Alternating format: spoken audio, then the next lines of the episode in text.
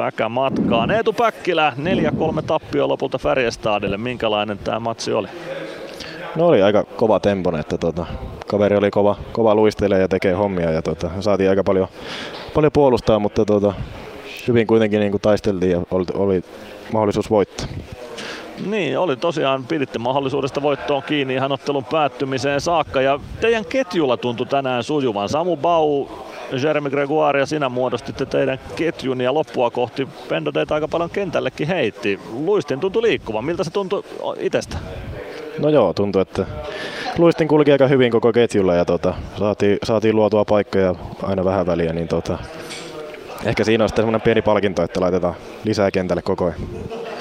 No selkeästi. Ja itseluottamusta on itse kukin teistä tuntunut saavan. Jeremy Gregoire onnistui KK-ottelussa hyvin. Sä teet nyt kauden avausosuman. Kuinka hyvältä se tuntuu?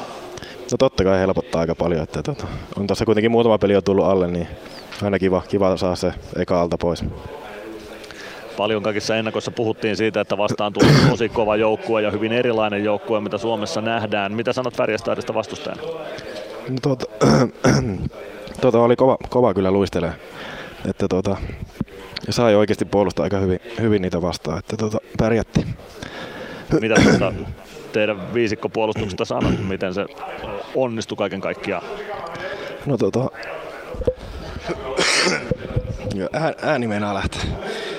Tota, tota, no hy, hyvin tota coachit ainakin otti heti kiinni siihen, että miten tota, niitä vastaan puolustetaan ja mun mielestä meni sitten tota, ihan hyvin, kun coachit näytti, että miten se kannattaa pelata niitä vastaan. No niin, loistavaa. Päästetään Eetu parantelemaan ääntä kopin suuntaan. Yes. Kiitoksia, kiitoksia tästä ja tsemppiä loppuviikkoon. Kiitos.